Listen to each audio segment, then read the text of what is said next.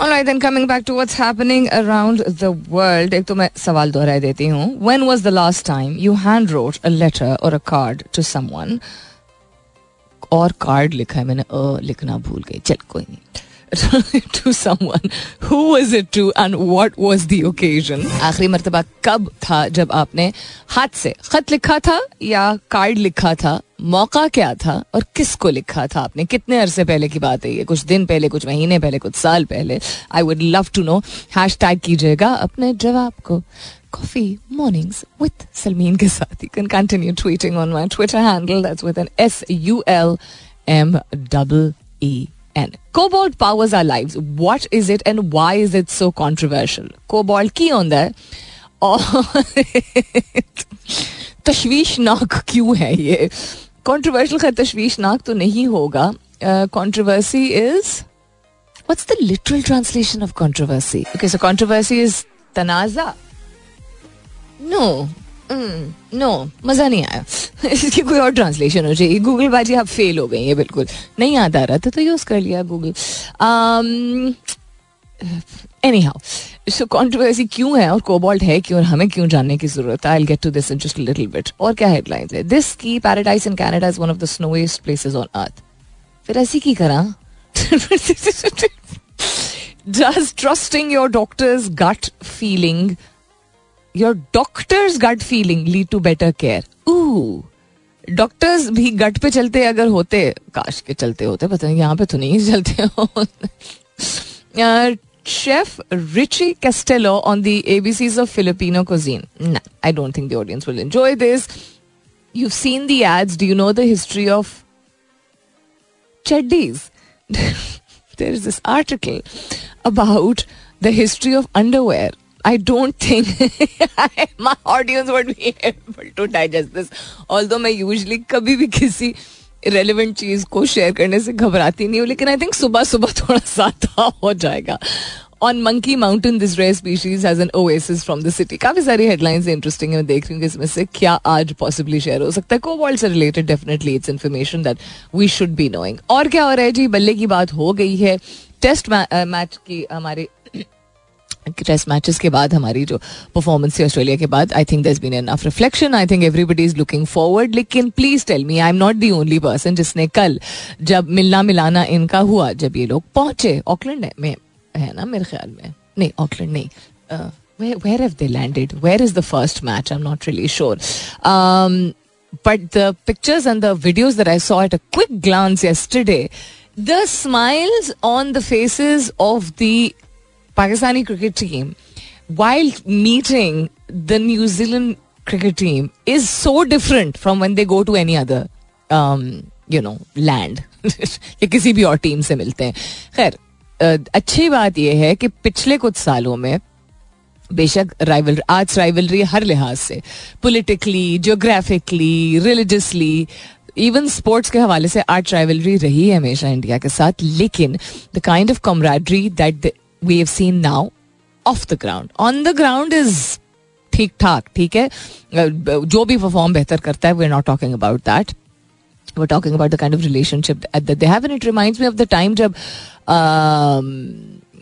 ये वसीम अकरम जमाम इनके आप इंटरव्यूज़ आप सुने the way they talk about it या you listen to from the other side you listen to what's his name मुझे नाम नहीं आता है का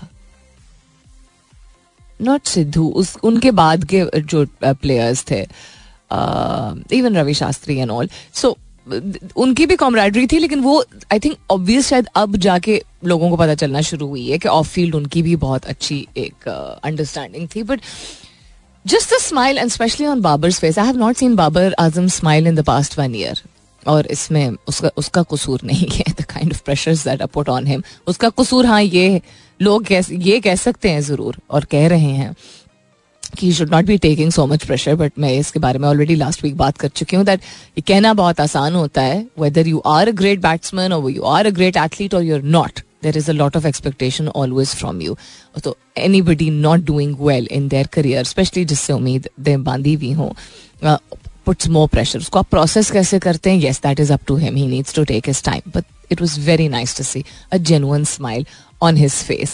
And then Kane Williamson is that kind of person. तो be that kind of person.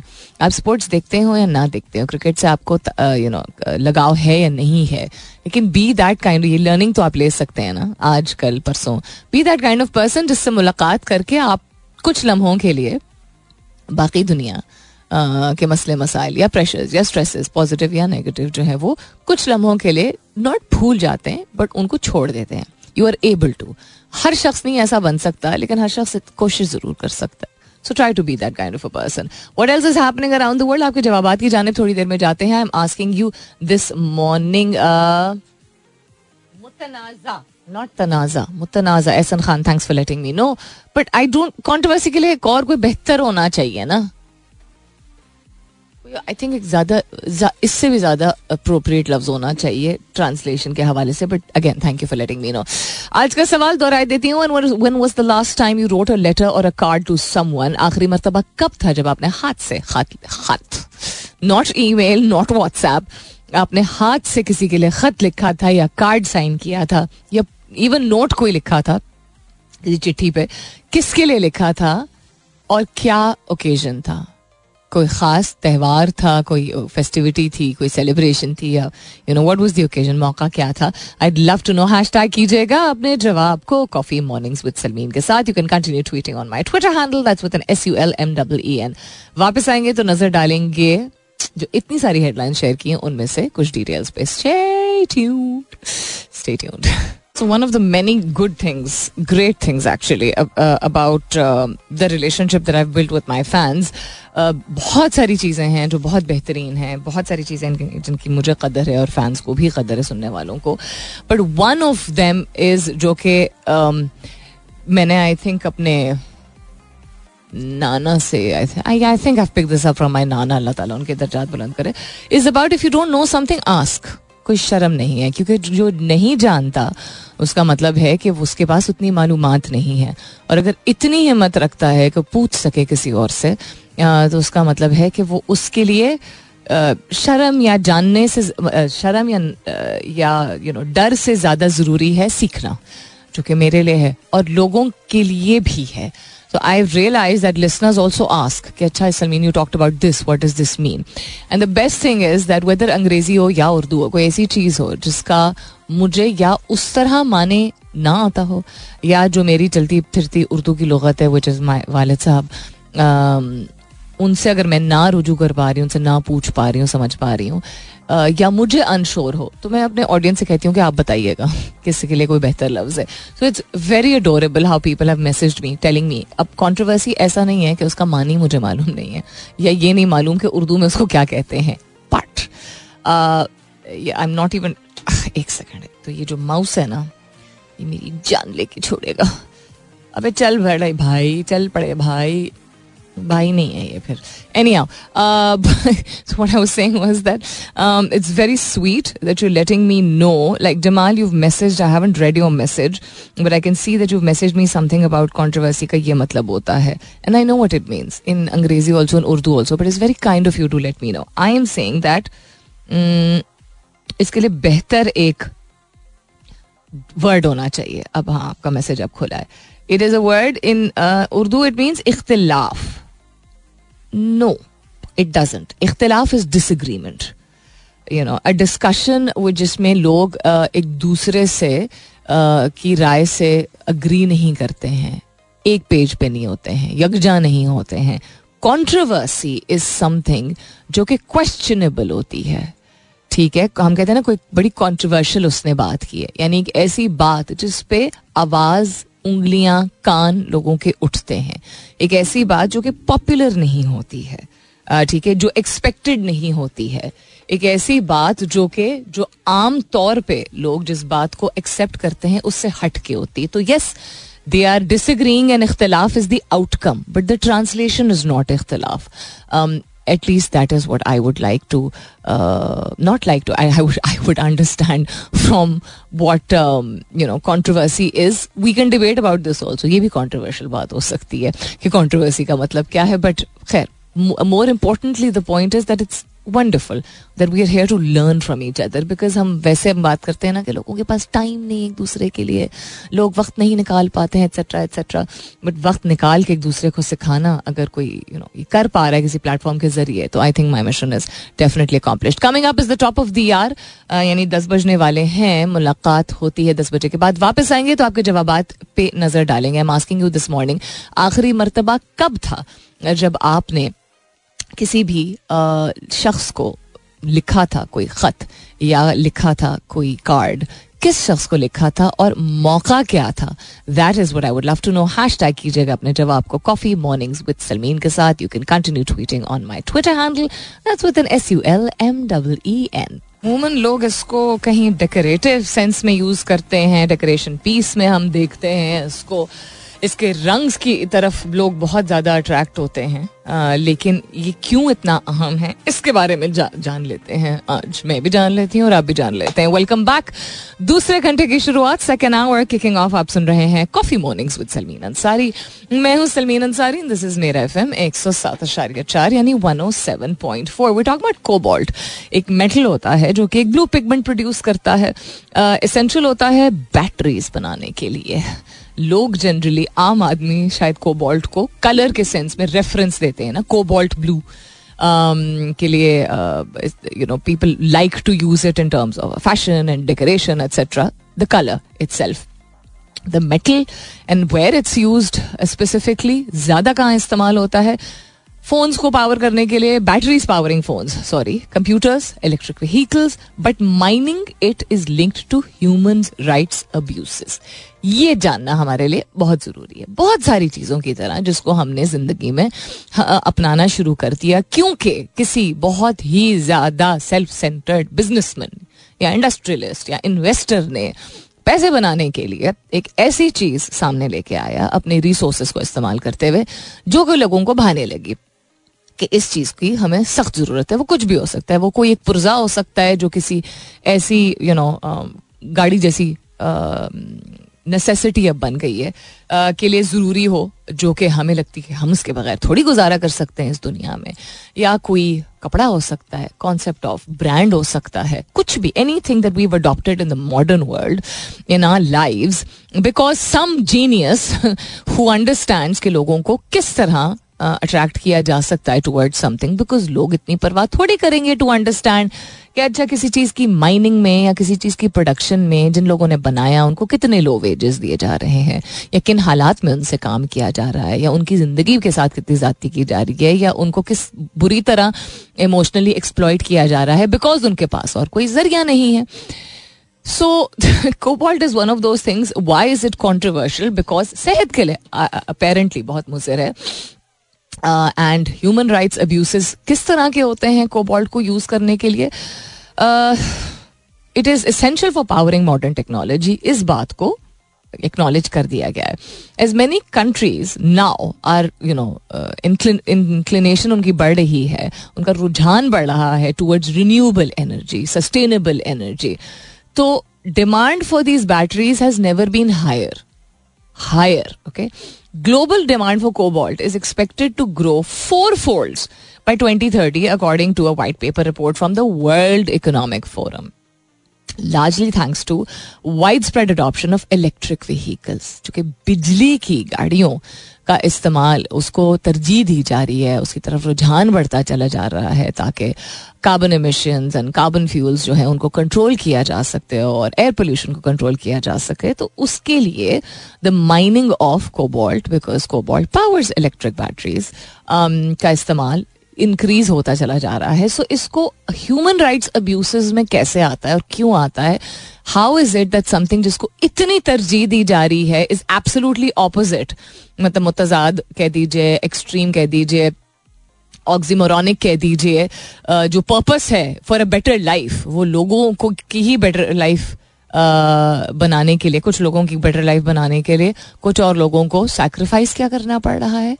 We'll talk about this इसके बाद. Stay tuned. I love my fans. The tanaza and the mutanaza explanations are still coming in. So thank you very much to all the people जिन्होंने reference दिया मुझे कि मुतनाज़ा या तनाज़ा कहा जाता है but controversy as I said I am trying to जो मैं बताने की कोशिश कर रही हूँ आपको इज़ दैट आई फील कि एक बेहतर और ज़्यादा बासर और एक्सप्लानटोरी वर्जन होना चाहिए कंट्रोवर्सी का। यानी कि इसका जो ट्रांसलेशन है, वो इसका जो तर्जुमा है इस लफ्ज़ का, वो कोई और लफ्ज़ भी होना चाहिए। बिकॉज़ कॉन्ट्रोवर्शियल जब हम किसी चीज़ की बात करते हैं और अंग्रेज़ी कॉन्टेक्स्ट में बात करते हैं, उसका मतलब ही ये होता है कि एक ऐसी चीज़ जो कि जिसकी बात करने से कुछ ट्रिगर होगा।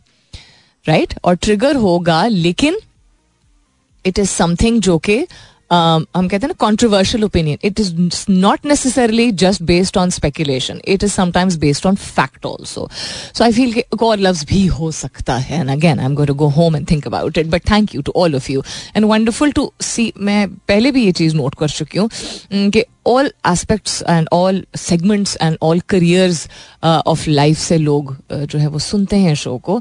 लेकिन रिसेंटली uh, मैंने नोट किया है the increase of two kinds of people young female entrep- uh, uh, professionals not entrepreneurs यानी कि खातन यंग खातन खातन तो पहले भी सुनती थी जो कि काम करती हैं प्रोफेशनल काम करती हैं करियर ओरिएंटेड है वो इंटरैक्ट ज़्यादा कर रही हैं। सुनती पहले भी शायद होंगी बट इंटरैक्ट ज़्यादा कर रही हैं।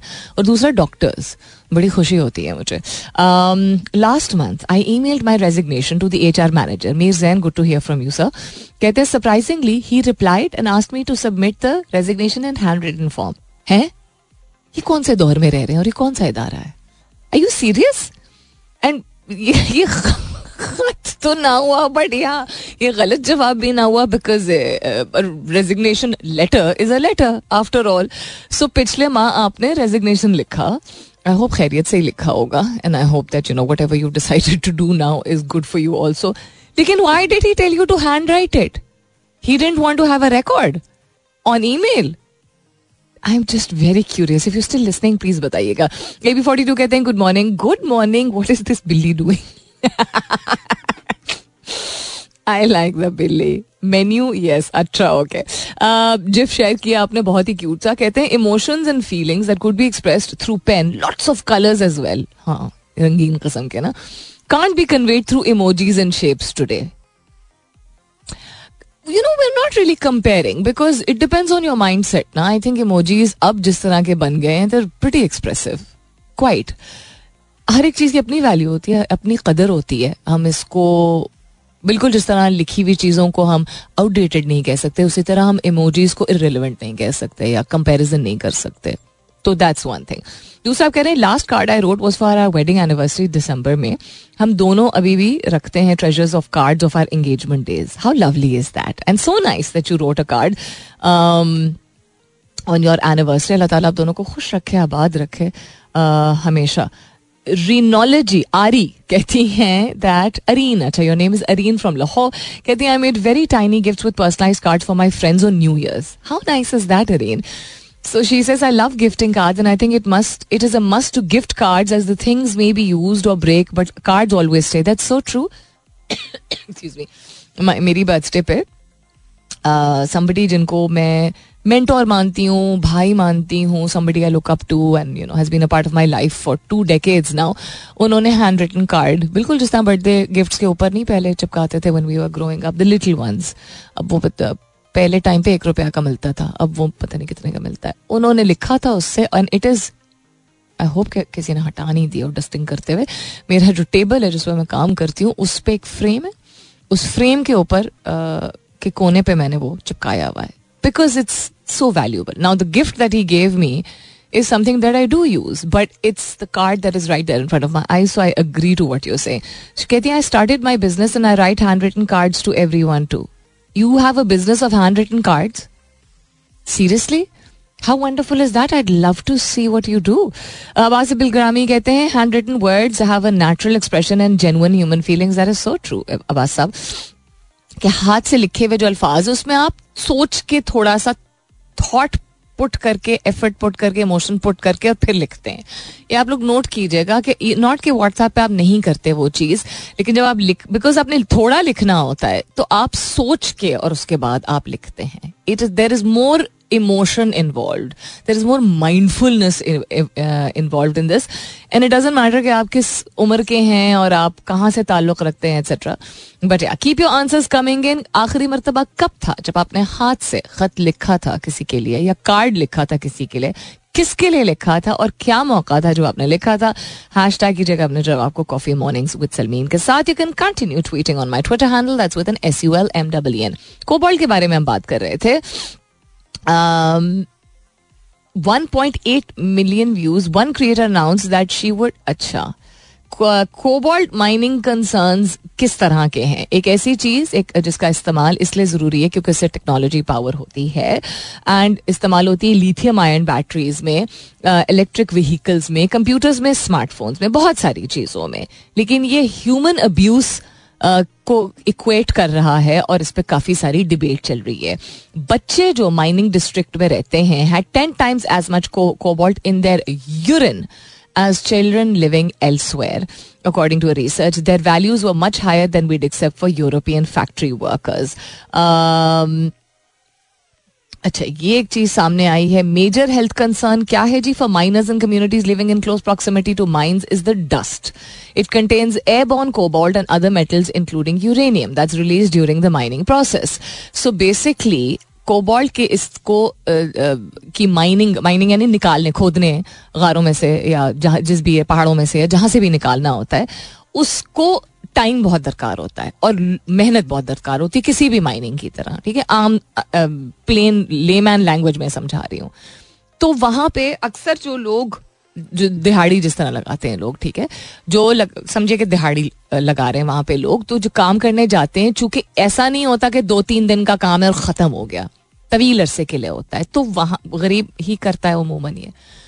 उसके खानदान को वो का पास रहना इसलिए ज़रूरी होता है ताकि पूरे दिन की माइनिंग के बाद वो जा सकें घर। जिस इलाके के पास कोबाल्ट है मौजूद और वहाँ की माइनिंग हो रही है, वो बेसिकली सांस के में, अब यू नो डस्ट क्योंकि वो, उसका जो समझिए वेपर है, वो हवा में जाते वेपर तो नहीं कहूँगी, वहाँ डस्ट पार्टिकल्स जो हैं, वो एटमोसफियर में इंक्लूड होते हैं। तो इंसान की सेहत के लिए, किसी भी और चीज़ की तरह mining any ways is a very controversial process even coal mining जो होती है, वो बहुत डेंजरस होती है.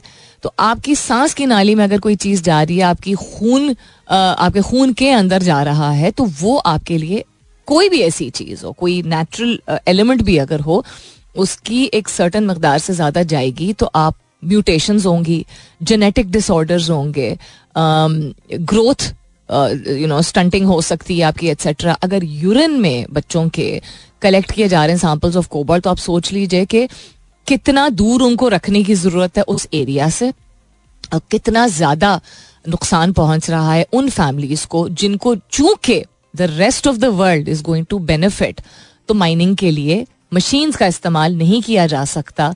अपेरेंटली हाथ की माइनिंग जो है वो पिक क्या कहते हैं? पिक पिक कहते हैं ना हाँ. पिक एंड शबल के ज़रिए ही माइनिंग यानी कि हाथ से ही बेसिकली कुछ औज़ार इस्तेमाल करके की जाती है इस दौर में भी। अपेरेंटली बिकॉज़ वो मशीन्स के ज़रिए उस तरह फ़ायदेमंद नहीं होती इफ़ेक्टिव नहीं होती है प्रॉबेबली ये लेबर चीप भी उनको पड़ता है etcetera so so many of the luxuries ये मैं रेफरेंस पॉइंट इसलिए दे रही थी कि इतनी सारी चीज़ें जो कि अगर हम बात करते हैं the rich benefit from it तो वो एक टाइम होता है जब रिच बेनिफिट कर रहे होते हैं। फिर एक वो टाइम होता है, आता है जब बहुत बड़ी पॉपुलेशन उस चीज़ के लिए डिज़ायर करती है, जो कि अब होने लगा है। Everybody wants to travel wants to do business class wants to have brands wants to do private jets a lot of people this is the aspiration of a lot of people of a bigger population तो electric vehicle कोई सस्ती थोड़ी होती है। या electric appliances कोई भी अगर आप इस्तेमाल कर रहे हैं, जिसमें कोबाल्ट या लिथियम बैटरीज इस्तेमाल होती हैं, हम क्या, अब बॉदर करेंगे? कि हम ना इतना सपोजिटली मॉडर्न प्रोग्रेसिव वर्ल्ड जो है, उससे हम पीछे हट जाएँ, क्योंकि हम स्टैंड लेंगे इस वैल्यू के लिए कि जो लोग निकालते हैं कोबाल्ट को, उनकी जिंदगियों के साथ कितना नुकसान हो। Would we do that no we wouldn't that's the harsh reality of life I am trying to recall जब हम स्कूल जाते थे तो तब भी हम पानी की बोतल तो लेके अपने जाते थे मिनरल वाटर से मिनरल वाटर थोड़ी होता था, उबलता था पानी।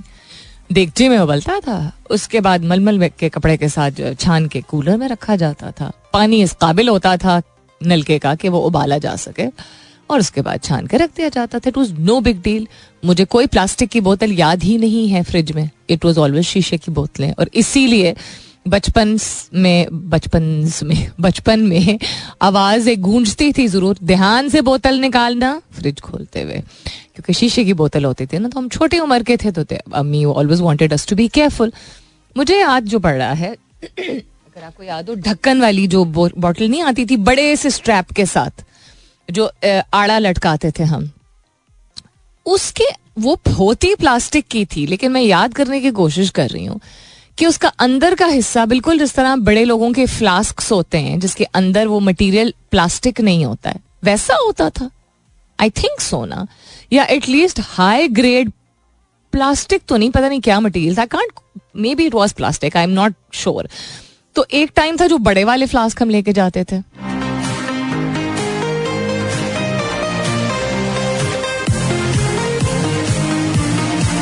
उससे पहले जब हम छोटे छोटी उम्र के थे, जो मुझे याद पड़ता है तो जो लंच बॉक्स जिसको कहते हैं स्क्वायर वाला लंच बॉक्स जिसके अंदर ही बॉटल आ जाती थी, वो भी कोई सस्ती क्वालिटी वाला जो ये दो नंबर प्लास्टिक होते, वो तो नहीं होता था।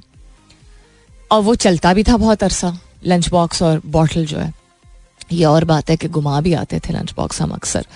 सो टिफ़िन या लंच बॉक्स का, मैंने, मुझे ये बात याद पड़ता है, मैंने शायद आई डोंट नो कभी खुद इस्तेमाल किया कि नहीं, मैंने और कॉलीग्स को इस्तेमाल करते हुए देखते हैं, जो छोटा सा एक स्क्वायर सा चौकोर, सा डब्बा रेक्टेंगल सा डब्बा होता था, जिसमें सिर्फ़ सैंडविच और साइड पे एक चॉकलेट आ जाती थी फिट वो वाला डब्बा कुछ बच्चे लाते थे, मैं बड़ा स्क्वायर डब्बा, जिसके अंदर वो एक छोटा डब्बा होता था। पॉइंट बींग प्लास्टिक की बोतलों के इस्तेमाल की बात हो रही है, और मैंने बिगिनिंग ऑफ़ द शो में एक हेडलाइन शेयर की थी आप लोगों से, जिसमें लिखा हुआ था कि प्लास्टिक की बोतलें जिसम को जहरीले ज़रात से आलूदा कर रही हैं विच इज़ ट्रू सो हम जितनी मिनरल वाटर की बॉटल्स इस्तेमाल करते हैं घरों में, मेरे घर समेत, वो बहुत नुकसानदेह है। मैं अपनी बॉटल जो मैं लेके घूमती हूँ, वो कांच की है। और ये मैंने इस्तेमाल करना शुरू किया कोई एक डेढ़ साल पहले। सच्ची बात बता रही हूँ। बेड साइड पे फ्लास्क नुमा अक्सर ज़्यादातर साल रहा है मेरे साथ, लेकिन मैंने भी प्लास्टिक की बोतल इस्तेमाल की है। अच्छा सबसे स्ट्रेंज बात मैं आपको बताऊँ, खुद मान रही हूँ, मैं एतराफ़ कर रही हूँ इस बात का। जब मैं वॉक पे जाती हूँ या एक्सरसाइज करने जाती हूँ तो हाथ में मेरे कांच की बोतल नहीं होती, प्लास्टिक की बोतल ही होती है, और ये जो रिसाइकलेबल प्लास्टिक की बोतलें होती हैं। सो गलत है। मैं खुद मान रही हूँ इस बात को कि गलत है ना। ट्राइंग टू अंडरस्टैंड कि बाकी चीज़ों में इतना ध्यान, कोई प्लास्टिक की प्लेटें नहीं है, घर में कोशिश ये रहती है, कामयाबी इतनी नहीं हुई कोशिश ये रहती है कि माइक्रोवेव में बार बार चीज़ें ना इस्तेमाल की जाएँ। डिस्पोजेबल प्लास्टिक का बर्तन जो है, वो नहीं घर में अब इस्तेमाल किया जाता। इवन पार्टीज़ वगैरह अगर होती हैं तो कोशिश होती है कि ना इस्तेमाल हो। तो छोटे छोटे चेंजेस इंसान करता है। लेकिन I am just trying to understand कि कब ये हुआ हम इजी और कन्वीनियंस की बात करते हैं ना, पहले इनकन्वीनियंट थोड़ी था क्वालिटी भी बेहतर थी लॉन्ग लास्टिंग भी था फैशनेबल भी था थीम के मुताबिक जो भी कार्टून उस साल पॉपुलर होता था, अभी भी ऐसा होता है, उसके मुताबिक लंच बॉक्सेस आते थे पेंसिल बॉक्सेस भी और लंच बॉक्सेस भी बॉटल्स आती थी, और फ़ैशन के हिसाब से अगर हम बात कर रहे हैं कि अच्छा it's not cool anymore तो कूल के हिसाब से कूलनेस जो भी, जिस भी दौर में जो चीज़ कूल होती है, उसमें आप उसकी थीम और उसका डिज़ाइन चेंज कर सकते। When did we start thinking that it's okay to adopt these पतली गंदी डिस्पोजेबल प्लास्टिक की बॉटल्स जो कि एक बहुत बड़े ब्रांड ने इंट्रोड्यूस किया, मुतारफ कराया हमारे मुल्क में, और हम सबने उसको कबूल करना शुरू कर लिया। अब मैं ये भी देख रही थी कि गर्मियों में, हमारे यहाँ फ्रीजर में, आप लोगों के यहाँ भी होता होगा दो दो एक, समझे, कटोरे पतीले नुमा हैं, स्टील के, ठीक है, जिनमें बर्फ़ जमाई जाती है देने के लिए, ठीक है, कि घर में जो काम वाली है या कोई आता है अगर यू नो ज़रूरत है ले जाने के लिए साथ तो ले जाते हैं साथ। लेकिन चूँकि ज़्यादा लोग आने लगे थे तो या माली बाहर काम करता है या यू नो कोई वर्कर्स काम कर रहे होते हैं तो हमने प्लास्टिक की बोतलों में जमाना शुरू कर दी थी बर्फ़। तो ये छोटे, और वो क्यों जमाना शुरू कर दी थी? क्योंकि वो आई थी और वो इस्तेमाल नहीं हो रही थी तो वो फेंकने के बजाय उनमें बर्फ़ जमा दी जाती है। तो रिफ्लेक्ट करके देखें तो सही। कि अच्छा एक तो टर्निंग पॉइंट क्या था? और दूसरा ये, अगर आपको एक बोतल के ऊपर, फ़र्ज़ करें, कोई भी बोतल हो या डब्बा, उसके ऊपर अगर लिखा हो, मैं जहर हूँ और हम फिर भी अगर खाएँ, पिए तो इसका क्या मतलब होता है? हमें यकीन नहीं है यह जहर है, क्योंकि हमें आँखों के सामने दिख नहीं रहा है। ज़्यादातर बीमारियाँ ऐसे ही होती हैं ना। दिखती नहीं है और अंदर डेवलप होना शुरू हो जाती हैं। वो जहनी हो या जिसमानी हो। Two learnings out of this one your mental and your physiological health is suffering because of things such as plastic you me everybody right right? और दूसरा, ये समझ लीजिए कि बिल्कुल जिस तरह कैंसर दिखता नहीं है। नुमाया उसके असरात बाद में होना शुरू होते हैं जब आप ट्रीटमेंट करते करवाना शुरू करते हैं। उसी तरह हेपेटाइटिस हो गया, उसी तरह कोई और यू नो डायबिटीज़ हो गया, दिल की बीमारी बीमारी होगी, वो आपकी मुँह पे नहीं लिखी हुई होती। आपके माथे पे नहीं लिखा हुआ होता। तो आपके जिसम के अंदर अगर कुछ हो रहा है और आप, हम हम और आप ऑब्ज़र्व ही नहीं कर पा रहे हैं इतना कि हमें क्या क्या हो रहा है बिकॉज़ ये नॉर्मल एक चीज़ हो गई है हमारे लिए। Um, तो कितना डेंजरस है ये नंबर वन नंबर टू क्या इस बात से हमें एहसास नहीं होता या याद दहानी नहीं होती या एक रेवलेशन नहीं है हमारे लिए कि बिल्कुल जिस तरह कोई भी जिसमानी बीमारी आपको शुरू में खास तौर पे बाहर आपके जिसम के बाहर दिखती नहीं है सिवाय अगर आपको कोई जल्द का इशू हो या खुदा ना एक्सीडेंट हो या एट्सेट्रा यू नो कोई फ्रैक्चर हो। अंदर आपको दिख नहीं रही होती लेकिन हो रहा होता है। उसी तरह जहनी बीमारियों से जब आप मैं या और लोग गुजर रहे होते हैं तो कह देना कि ये बीमारी नहीं है और आजकल की जनरेशन ने सर पे सवार किया हुआ है और रफ एंड टफ नहीं है या वो यू you नो know, वो तो खिसका हुआ है या इस तरह की चीज़ें जब बात करते हैं तो क्यों नहीं हमें हिचकिचाहट होती? फ़िज़िकल बीमारी अगर किसी को होती है तो हम क्या कहते हैं उसको कभी भी है नहीं कहते ना? The जाने से पहले, सूबाई दारुल हुकूमत लाहौर में सर्दी की लहर बरकरार है। हुकूमत लाहौर में अच्छा। पंजाब की बात हो रही है। शहर का कम से कम दर्ज हरारत पाँच, ज़्यादा से ज़्यादा सत्रह not that cold honestly speaking because Islamabad में तो हम हमेशा से एक्सपीरियंस करते आए हैं कि सिफर, मन, मनफी एक तक टेम्परेचर चला जाता है। नॉट सिंग ठंड नहीं है, बहुत मुश्किल है, दिक्कत है। चूँकि गैस भी नहीं है और स्मॉग भी होती है और फॉग भी होती है तो और ज़्यादा तकलीफ़ होती है। I am not denying that but I am just saying कि इस तरह ये हेडलाइन थोड़ी सी मिसलीडिंग इसलिए होती है बिकॉज़ ऐसे कह रहे हैं जैसे इतनी सर्दी हो ही नहीं कभी। एक तो क्लाइमेट चेंज की वजह से इतना कुछ जो है वो बदल चुका है और दूसरा ये कि ऐसा नहीं है कि पंजाब के मुख्तलिफ़ इलाकों में इस तरह की ठंड पहले नहीं हुई है। Anyhow moving on moving on मौसम का अहवाल बताने वालों का कहना है कि शहर में आइंदा तीन रोज तक बारिश बरसने का कोई इम्कान नहीं है। आलूदगी के एतबार से चूँकि लाहौर का आज भी दुनिया में तीसरा नंबर है। नो पहला नंबर है, पता नहीं, शायद कराची का या लाहौर का? ये अभी परसों की रिपोर्ट है शायद। Most polluted city in the world पे नंबर वन पे अब आ चुका है। ये दिल्ली, मुंबई से ऊपर। एनी हाउ सो बारिश की कोई पेशगोई नहीं है। पंजाब में सख्ती इसीलिए और ज़्यादा महसूस होती है सर्दियों में बिकॉज़ एक तो वैसे ही ग्लोबली हम बात कर रहे हैं पिछले दो माह से कि कंसिस्टेंटली ये क्या है कोविड का नया वेरिएंट है, नमूनिया का नया वेरिएंट है। या मिक्सचर है कि हमारा इम्यूनिटी सिस्टम कुत मदाफिया चुका कॉम्प्रोमाइज हो चुका है, मुतासर हो चुका है। नंबर वन कोविड के बाद। नंबर टू यानी कोरोना जिन जिन लोगों को उसके बाद दूसरा माहौल में बढ़ती हुई आलूदगी की वजह से। नंबर तीन, हम चूँकि झक खाते हैं ज़्यादा और अच्छी चीज़ें खाते हैं कम, उसकी वजह से इन सारी चीज़ों का मिलाप on top of the fact कि नई नित्य नई तो नहीं मैं कहूँगी बट नई नई किस्म की बीमारियाँ जो है वो सामने आती हैं जो कि कहने को नजला जुकाम है लेकिन है नहीं। तो ये जिसम की तकलीफ़ और ये ठटरना और गला खराब या अजीब हर तीसरे चौथे शख्स से सुनने को ही मिल रहा है डिफरेंट प्लेटफॉर्म्स पे फेसबुक प्लेटफॉर्म्स पे ट्विटर पे। अमेरिका से मैं, मैं बात करूँ तो यही सिलसिला चल रहा है। साउथ एशियन कंट्री में बात करो यूरोप में बात करो सर्दियों में सख्ती ज़्यादा महसूस हो रही है। अब लोगों को सर्दी की वजह से नहीं। अब बारिश भी ना हो ऑन टॉप ऑफ़ दैट और इस तरह के वायरसेस फैले हुए हों तो और ज़्यादा तकलीफ़ दे होता है। तो please just be very safe because बारिश की कोई पेश गोई अभी नहीं है। ना केपी में है, ना पंजाब में है, ना फेडरल कैपिटल में है, और मैं पर्टिकुलरली इन तीन शहर इन तीन इलाकों की इसलिए बात कर रही हूँ बिकॉज़ यहाँ पे एक सख्त सर्दी आई हुई, सूखी सर्दी आई हुई है कोई बर्फबारी वाला सिलसिला एक्सेप्ट फॉर पहाड़ी इलाके जो है, वो वहाँ नहीं है।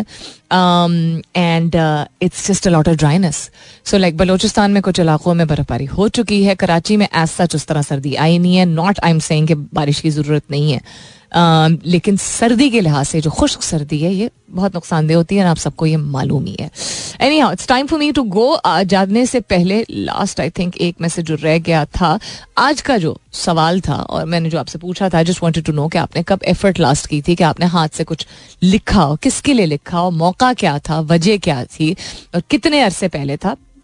That is what asked you this morning कि हाथ से आपने कब आखिरी मरतबा खत किसी को या कार्ड लिखा था? हैंड राइटिंग अच्छी नहीं है। किसने लिखा था, अभी राइटिंग बहुत गंदी है, शहबाज हसन, मेरी भी कोई खास अच्छी नहीं दिल से लिखी हुई चीज़, बस दिल से लिखी हुई चीज़ होती है ना, फिर उसका उसकी क्या है, उसका क्या जस्टिफिकेशन आप देंगे? मुसरत मुस्कान कहती, मैंने भाई को लिखा था लेटर सैटरडे को, कुछ फैमिली मामला से related it's the best way to express feelings and emotions that's very true Musarrat. कि आपने अपने दिल की बात भाई तक पहुंचाई, और आपने हाथ से लिखा हुआ खत जो कि बहुत पर्सनलाइज तरीका होता है, उसके ज़रिए पहुंचाई। एंड आई होप कि जो भी आपके मामला हैं, जो आपको सॉर्ट आउट करने हैं, वो आप सॉर्ट आउट कर सकेंगे। साइंस क्या है इसकी? चले इमोशनल हमने बात तो कर ली। साइंस इसकी ये है।